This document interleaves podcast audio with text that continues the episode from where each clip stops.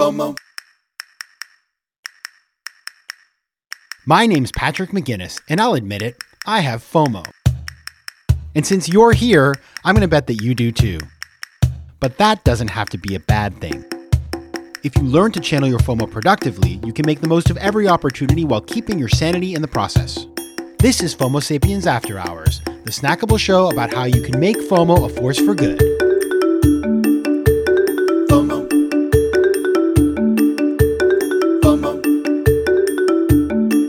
Welcome back to FOMO Sapiens After Hours.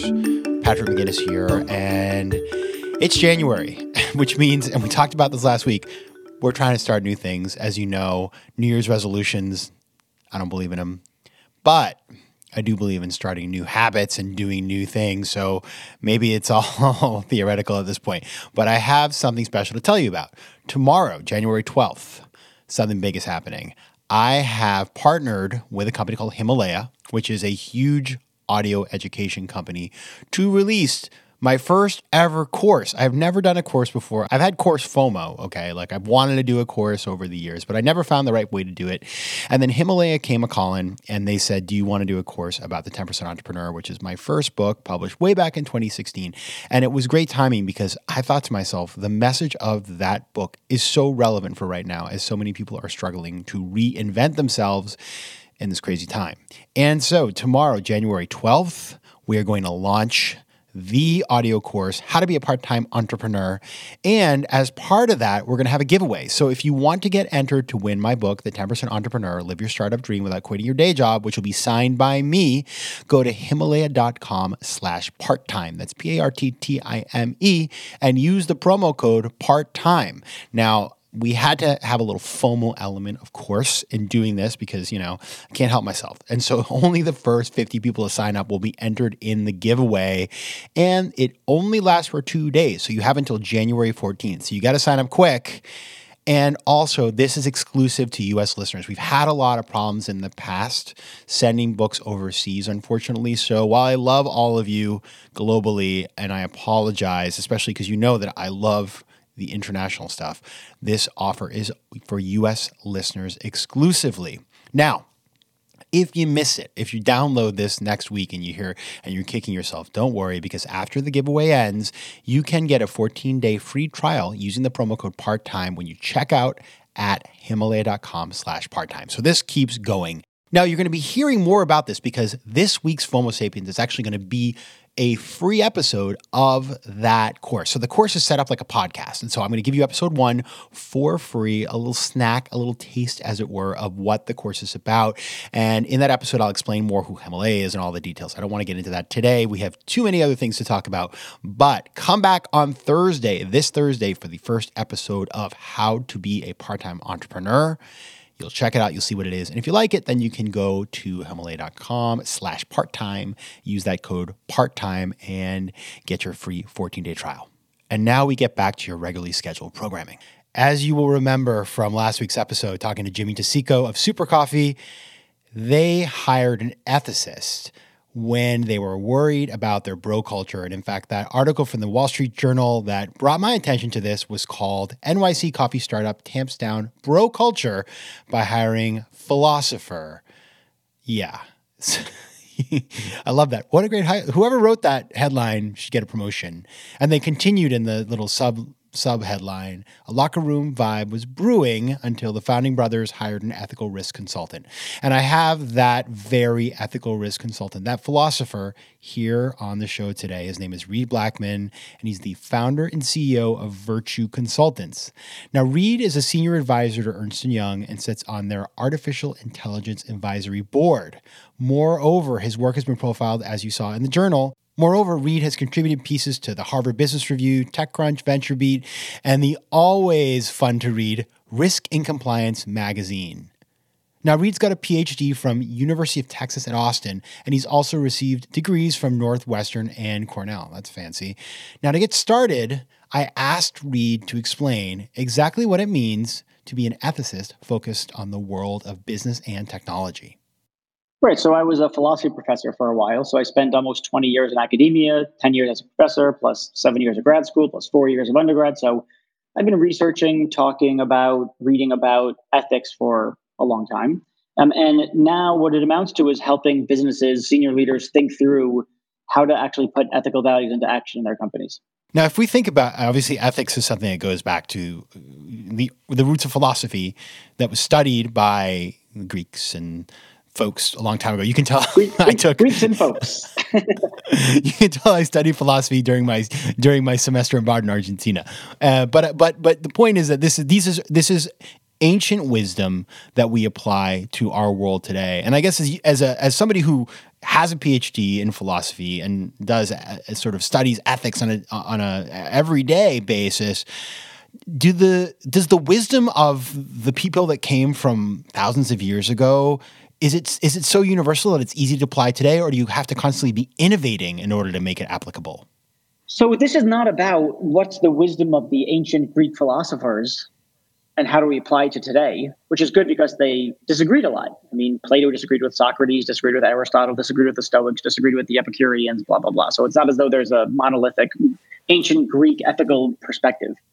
What I do, and this is what a lot of contemporary ethicists do, is they think carefully about contemporary moral problems. You know, in the medical field, you'll talk about abortion, you'll talk about euthanasia. Um, in in say law, you might talk about the justifiability, if any, of capital punishment. You know, about what what constitutes an ethical or just immigration policy. And so there are just lots of ethical issues, and it helps a great deal if you know a lot about the ways that these conversations can go, the avenues that they can go down, the dead ends that you can run into, knowing important ethical distinctions, knowing how to test, if you like, ethical hypotheses. Is that principle really legitimate? Um, you should always just defer to whatever the local culture says. For instance, this is just an example. You know, we're deploying a product in this country, and what we should do is just defer to local norms. That's pretty common. But then again, if the local norms uh, include having, you know, engaging in systematic oppression of women or engaging in racist policies, then you might think, ooh, maybe it's not the right thing to do to just defer to local norms. So, how should we think about these things? What are the relevant distinctions? Under what conditions ought we to defer or not to defer? Um, and if you have lots of these conversations and you've read a bunch of the literature and you've taught these things and researched these things, then what you can do is not act as a priest. So I don't go to my my clients and say, I'm going to provide you with my priestly wisdom or something along those lines. I say, look, here's the landscape. Here are the options. Here's what's on the menu. And here's how to deliberate about what would make a good choice on that menu. Tudo bem, meus queridos Homo sapiens? Now, that right there was Portuguese. And as you know, I love speaking foreign languages. But I'm not alone. One in five Americans have learned a new language on their bucket list. If that's you, make 2024 the year you finally check it off that list with Babbel, the science-backed language learning app that actually works. Don't pay hundreds of dollars for private tutors or waste hours on apps that don't really help you speak the language. Babbel's tips and tools are approachable, accessible, and delivered with conversation-based teaching so you're ready to practice what you've learned in the real world. Now, FOMO sapiens, you know I speak four languages, and it takes work to stay on top of them, especially with French. C'est difficile. But with Babbel, I'm able to practice practical conversations that I can actually use in the real world. Here's a special limited time deal for our listeners. Right now, get up to 60% off your Babbel subscription, but only for our listeners at babbel.com slash FOMO. Get up to 60% off at babbel.com slash FOMO. That's spelled B-A-B-B-E-L dot com slash FOMO. Rules and restrictions may apply. So that's what you did with Jimmy DeCicco of Super Coffee. So he was your student. He was back at Colgate. Was he was he a good student? He he he was enthusiastic. Is that, is that, okay, that's a non-answer. I mean, it's, it's, a kind of answer. It's you know, in philosophy, uh, if you're writing recommendations for grad school, people would you know sort of infamously say, "Well, if the letter says that they have excellent handwriting, they haven't told you they're not a great student, but they've implied it." Okay, so you, Jimmy was good. He was good. I mean, he would tell you he wasn't ready. You know, he wasn't about to go on to grad school or anything, but he was a you know an interested and engaged student. Right. And so he calls you up one day and he says, "Listen, we need your help at Super Coffee." So he wanted you to come in and make sure that their culture would be one in which they could avoid or they could structure their culture in a way that they would avoid having problems of the nature that came up in the Me Too movement and other sort of um, scandals that have happened. So, what did you do when you went into the company? What were the what was the process of, of helping him to, to think through that? Yeah, so you know, this was a case in which I thought a good defense is a good off. no, a good offense is a good defense. So mm-hmm. rather than just trying to play, you know, trying to be reactive to scandals, right? I'm not the person you come to if you just want a sort of PR response to a crisis, to say an ethical crisis or a Me Too crisis. The question was, all right, look, at the time that I started to work with them, I think there were 17 people. So, mm-hmm. you know, very small, but they had recently, I think they were on the cusp of, of closing their Series A. So they're going to have um, a lot of money, a lot of hires, expanding culture, et cetera, et cetera. And the first thing to do was to help them to articulate what their ethical values actually were. And they would say things that were frankly relatively vague, and I don't know what that meant.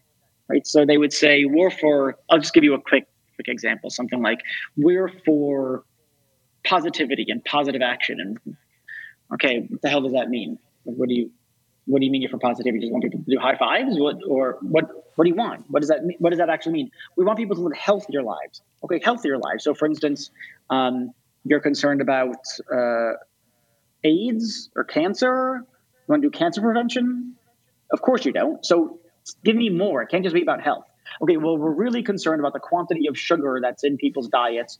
Okay, so you're concerned about a certain lifestyle that means that there's too much added sugar and that leads to um, things like obesity, diabetes, and so on. Yes. Okay, so that's that's something a little bit more concrete. That's something that we can do something with, um, right? And so that's that's an example of of trying to help them drill down to articulate what it is they're really going after.